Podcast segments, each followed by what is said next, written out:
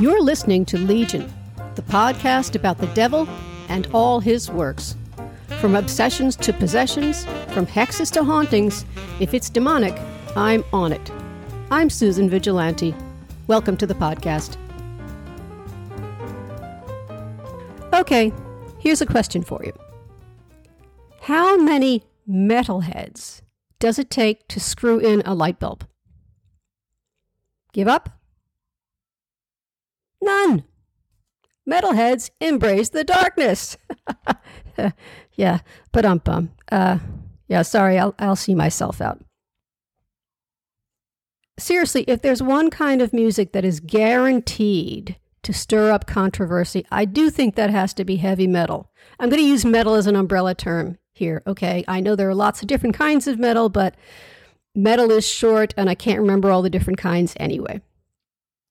Metal's loud, it's kind of grating, and its lyrics deal with some pretty spine chilling issues.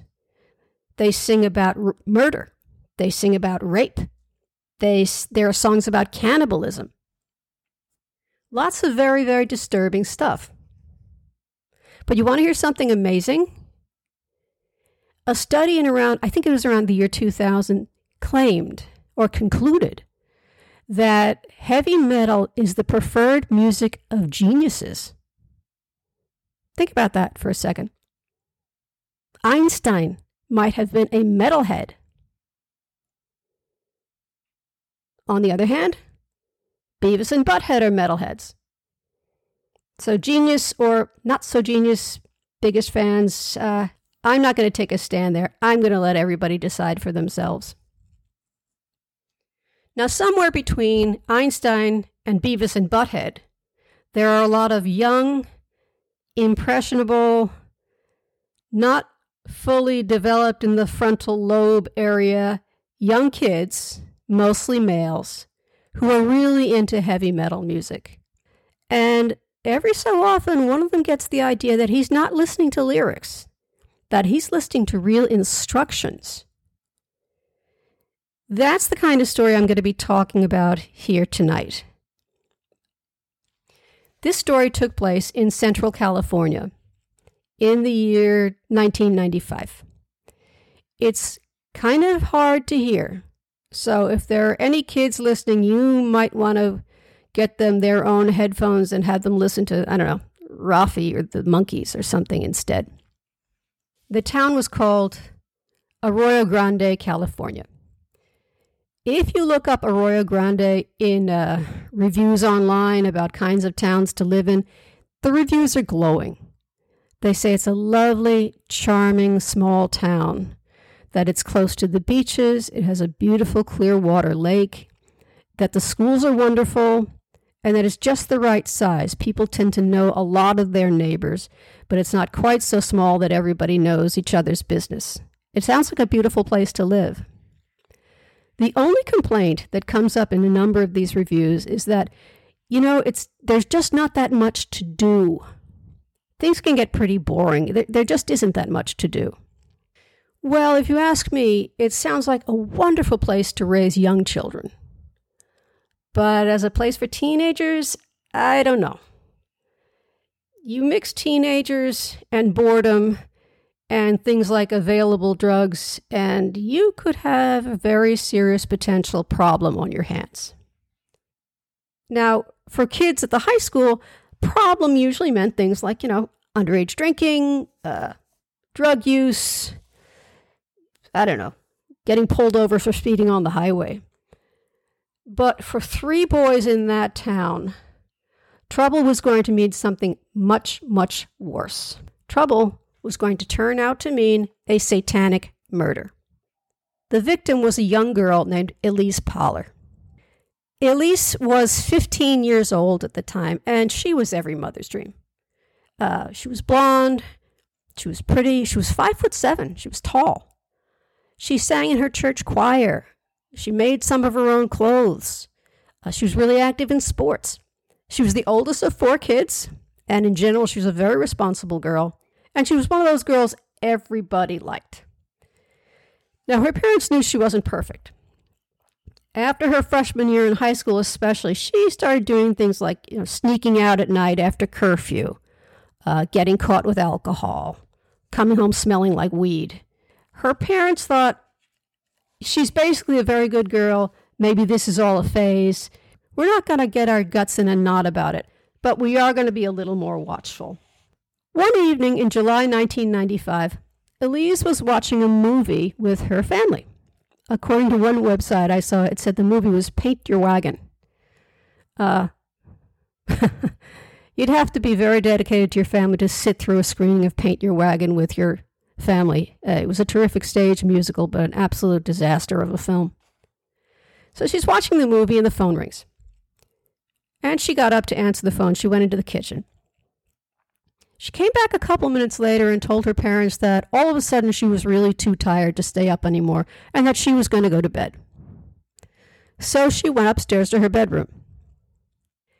Later on, much later on, her father would tell investigators that he knew something was wrong that night, that he could just tell something was not quite right with his daughter, and he wished, he wished a thousand times he had confronted her. But he didn't. He let her go upstairs and shut the door to her room. Once she shut the door, Elise pulled up pulled back the blankets and then she took her pillows and she arranged them in a line to make kind of a body shape. Then she covered them with the blankets again, opened the window, and slipped outside. Elise never came home. The next morning, her parents called the police and reported that their daughter, their oldest child, was missing. Now, at first, the police just blew them off. They said, Oh, come on, 15, good looking girl like that, she's probably run off with a boyfriend. It happens all the time. Really, she'll be back in a couple of days. They always come back. Don't worry about it. But Elise's parents were not buying it. They knew all about Elise sneaking out after curfew. They knew all about her dabbling in drugs. They'd even sent her to rehab once. They also knew she had some strange new friends. But they also knew that there was no way their daughter, who despite all her issues deeply loved her family, would just run away. She would never hurt them like that. So they started calling around. They called her friends, they called her friends' parents, her friends called other friends. Nobody could find Elise. Finally, the police gave in and opened an official investigation.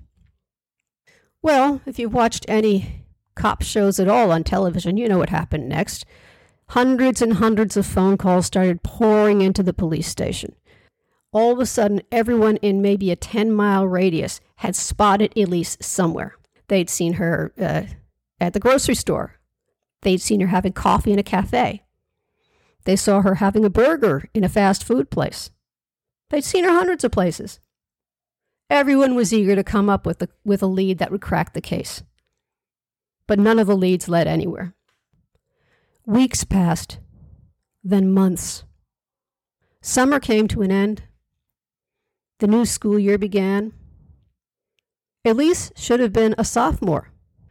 Meanwhile, the calls kept coming into the police station, and the Pahlers Lisa's mom and dad, kept hoping for a break in the case. Still, there was nothing.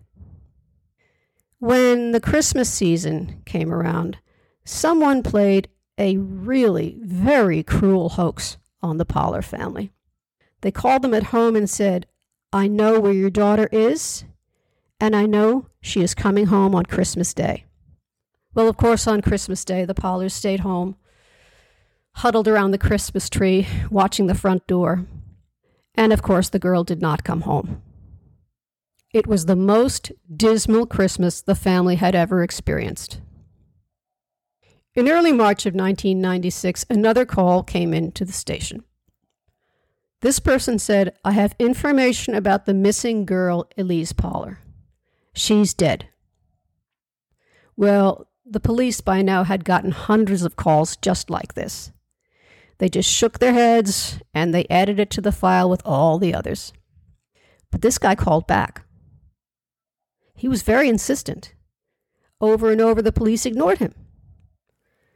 Finally, a few days later, on March 13th, 1996, a boy named Royce Casey walked into the police station and confessed to the murder of Elise Pahler. He did more than confess, in fact. He led the police to Elise's body. And he told them the full story of what had happened the night she left home. And it was much, much, much worse than anything the police could have imagined. And it all started with a heavy metal band. In the summer of 1995, Royce Casey was 17 years old. His buddy Jacob Delashmutt was 16, and the youngest of the group, Joseph Fiorella, was 14. Despite their age differences, though, the three boys had quite a bit in common. They all did drugs. They all loved heavy metal music. And they were all troubled teens. They'd had a lot of trouble fitting in in school, and in fact, none of their school careers worked out very well. Joseph left to be homeschooled. Jacob was expelled for drug possession. And Royce was ultimately placed in something called a continuance school, which is a school for kids who are not expected to graduate on time. The other kids at Arroyo High School all thought the three boys were weirdos. But like I said, they all were in what they had binding them together. The one thing they had in common most of all was their love of heavy metal music. Their favorite band was Slayer. Slayer was the thrash music sensation out of Huntington Park, California. Slayer was one of the big four uh, Megadeth, Metallica, Anthrax, and Slayer. Those were the big four of heavy metal music back then. In 1995, in fact, Slayer was one of the most successful metal bands in the world. They had been performing together for 14 years at this point, and they had already sold well over 2 million albums. And they would go on to sell millions more. Like a lot of metal music, Slayer's songs dealt with the violent and the macabre. Their 1995 song, Serenity in Murder, is typically disturbing. Here are some of the lyrics Let me take you down without a sound, dead before you hit the ground. Peaceful and serene, slowly bleeding. Eyes once bright are now fading. Pallid ashen face against my skin, staring blindly at some distant place. Another song called Post Mortem, which was on their best selling album Reign in Blood, is at least as chilling. Tighten the tourniquets around your neck, sifting away the debris of hated life. Cold touch of death begins to chill your spine. The boys had formed their own band. They called it Hatred and the boys who formed Hatred wanted to be just like Slayer. They wanted to be rich, famous, they wanted to be sensational guitar players. There was one problem. Not one of them had the first idea how to go about achieving this. Finally, Joseph, the youngest member of the band, had an idea. What if they all asked Satan to help them? Now, Satan has been a fixture of metal music, you know, since its inception. Uh, in its lyrics, in its cover art, in the metal chat rooms that are all over the internet, Satan is somewhere between a muse and a god. And, you know, Slayer was no exception to the rule. Their song, Altar of Sacrifice, describes killing a virgin to appease the Prince of Darkness. Here we go. Uh, High priest awaiting with dagger in hand, spilling the pure virgin blood, Satan's slaughter. Another song called Necrophiliac also talks about filling the need for sacrifice to Satan. To varying degrees, all three of the boys were into the occult, but it was the youngest, Joseph Fiorella, who really was the standard bearer here. His interest in the occult was intense. He had a library of occult books in his room at home. He read articles about the English occultist Aleister Crowley. He studied black magic. And along with that, he listened to unlimited amounts of metal.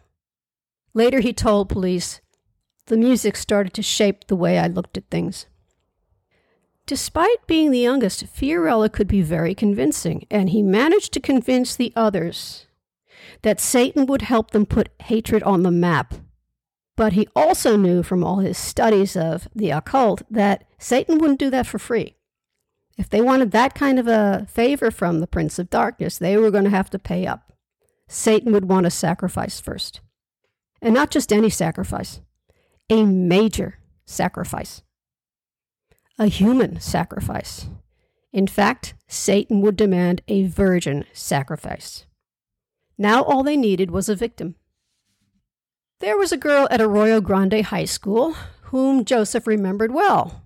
They actually had took the same bus to school sometimes. She was pretty, blonde, blue-eyed, and he was sure she had to be a virgin. Elise Pahler, he decided, would make the perfect sacrificial lamb. Jacob Delashmutt said later that Fiorella once asked him if he would be, quote, down for sacrificing a virgin. I didn't take it seriously, Jacob said. I just said, yeah, whatever. But he must have taken it seriously enough uh, because he acted on the plan along with Fiorella and Royce. For months, the three boys planned exactly how they would kill the girl. They even accidentally, as it happened, had a dry run when one night they were walking out on the street and they saw her and they lured her off the road and tried to shove her down a ravine. But Elise's mother was there and she came running and it scared the three would be sacrificers off. But now they were ready. On the night of July 22nd, 1995, one of the boys called Elise at her home and asked her she'd like to get together and do some drugs. Elise had smoked weed with the Hatred guys before. She liked them. You know, they were a little strange, but uh, that's what she liked about them. They weren't like all her other friends. They were different. They were interesting. A night with the Hatred boys, you know, smoking weed and listening to music sounded like a good time to Elise. So she agreed to meet them. There was a eucalyptus grove about a mile from Elise's house, and she agreed to meet them there. Then she told her parents she was going to bed, she went upstairs, she set up the pillow Elise, and she sneaked out. She caught up with the guys near the grove. Before she knew what was happening, Jacob had taken off his belt and slipped it over her head. He wrapped it around her neck and started pulling. As the belt tightened around her throat, Elise struggled and started screaming. The boys ignored her screams. Another boy pulled out a hunting knife and started stabbing her with it, stabbing her in the throat. Her screams grew louder. She started crying. She started begging God for help and crying out for her mother. And again, they ignored her. They took turns stabbing her. They stabbed Elise 12 times. When she finally fell to the ground, all three of them stomped on her neck as she lay in the dirt. Finally, Elise was still. The boys shoved her body into a shallow grave and left. Later, police would learn that in spite of being stabbed a dozen times, none of the knife wounds on Elise's body had been fatal. When the killers left the eucalyptus grove, Elise was still alive. They left that girl there to die a slow and agonizing death in the woods. Her body would not be found for nearly a year. All the while, the fake leads were coming into the police, and the Pahlers clung to hope. On March 13th, Royce Casey walked into the station and confessed to the murder of Elise Pahler. In the months since the murder, Royce Casey, who was the oldest of the three killers, had had a conversion experience. He had converted to Christianity. And the guilt at what he and the others had done to Elise was eating him up alive. He went to a priest and confessed everything. The priest persuaded him to turn himself in to the cops. So he went to the police station and he told them everything, and he led them to the body. Royce, Fiorella, and Delashmutt were all arrested and charged with murder. Police suspected Elise had been raped as well, but by the time her mummified remains were found, they were too degraded for authorities to tell if she had been sexually assaulted or not. They did suspect she had been assaulted because of the way the body was positioned, but they had no conclusive evidence. They also learned that one of the boys had been bragging to his buddies about returning to the eucalyptus grove and having sex with the dead body. There's one more detail that emerged from the investigation that I think is particularly chilling. When the three boys were arrested, no one in Arroyo Grande High School was surprised. In fact, a handful of students admitted that they had known all along that Elise was dead, and they were pretty sure who the murderers were. Not one of these students mentioned their suspicions to the police. They formed a conspiracy of silence, and it let that girl's body rot in the woods. In 1997, all three young men were tried for murder. All three were convicted and sentenced to 25 years to life in prison. Elise's family buried their daughter in Oak Hill Cemetery in Ballard, California. There's a simple marker on the grave that reads Elise Marie Pahler, 1980 to 1995. Return to your rest, O my soul, for the Lord has dealt bountifully with you and I shall walk before the Lord in the land of the living. In 2001, the Pollard family sued Slayer and their distributor, Sony Music. They claimed that the band's lyrics had incited the boys to murder their daughter. The suits were dismissed on First Amendment grounds. The Pahlers eventually moved away from Arroyo Grande. The Delashmutt family declared bankruptcy and also moved away. But there were more repercussions to come. In December 2013, Elise's father, David Pahler, was arrested and charged with misdemeanor battery and vandalism over an incident of road rage. Pahler claimed his actions sprang from PTSD over his daughter's murder. A plea deal was reached that required him to take anger management training. In 2022, Royce Casey was described as a model prisoner who had earned his GED in jail, and he was granted parole. According to the reports, he planned to become a substance abuse counselor. Joseph Fiorello and Jacob Delashmutt remain in custody. Both Delashmutt and Fiorella denied any formal involvement in Satanism. But they did admit that they had all played a part in the girl's death and that they had been inspired by the music of Slayer. In 2001, the Pahlers sued Slayer and their distributor, Sony Music, on grounds that their music had convinced these boys to murder their daughter. The lawsuit was thrown out on First Amendment grounds. The Pahlers buried their daughter in Oak Hill Cemetery in Ballard, California. A simple marker on her grave reads Elise Marie Pahler, 1980 to 1995. Return to your rest, O my soul, for the Lord has dealt bountifully with you, and I shall walk before the Lord in the land of the living. My sources for this episode of Legion include the San Luis Obispo Tribune, the San Francisco Chronicle, the Washington Post, the Office of the District Attorney for San Luis Obispo County, California, Ever Loving Wikipedia, and Entertainment Tonight. Thanks for listening to this episode of Legion, the podcast about the devil and all his works. I hope you'll join me again next time. I'm Susan Vigilante, and remember, the devil's first trick is to convince you he doesn't exist.